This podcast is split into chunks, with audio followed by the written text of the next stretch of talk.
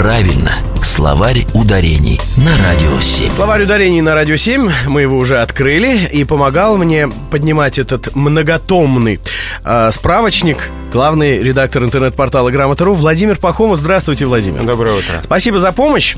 И сразу э, сходу вопрос. Штат все-таки Флорида или Флорида? Это очень интересный вопрос. Э, действительно, в ряде случаев слова собственные, которые мы заимствуем из других языков, мы произносим так же, как они произносятся там, в языке источники. Вот опять же, мы постоянно даем отсылку к тому же французскому языку. Вот в слове «бутик» ударение неизменно, потому что слово пришло из французского, и нечего его менять. Так как же тогда получается, что в именах собственных мы меняем ударение? Здесь э, сказывается традиция очень часто, традиция употребления. Ведь слово, попадая в язык, очень часто оно начинает жить по законам этого языка. Не по законам того языка, из которого оно пришло, а по законам языка, в котором оно оказалось.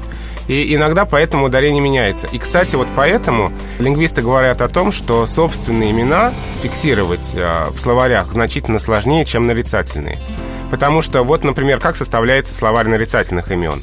А, есть на что опираться. Есть другие словари, и э, лингвисты уже как-то решали этот вопрос. А как э, вот э, фиксировать именно собственные в словаре? Есть энциклопедии, но в энциклопедиях всегда дается вариант, близкий к языку-источнику.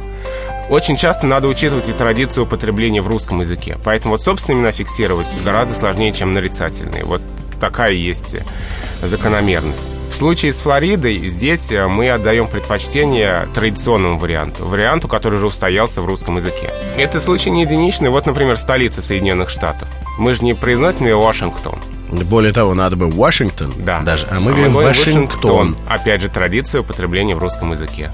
В случае с Флоридой мы ведь заимствовали вариант изначальный. Этот полуостров впервые открыли испанцы. Кстати, почему они его так назвали, тоже интересно.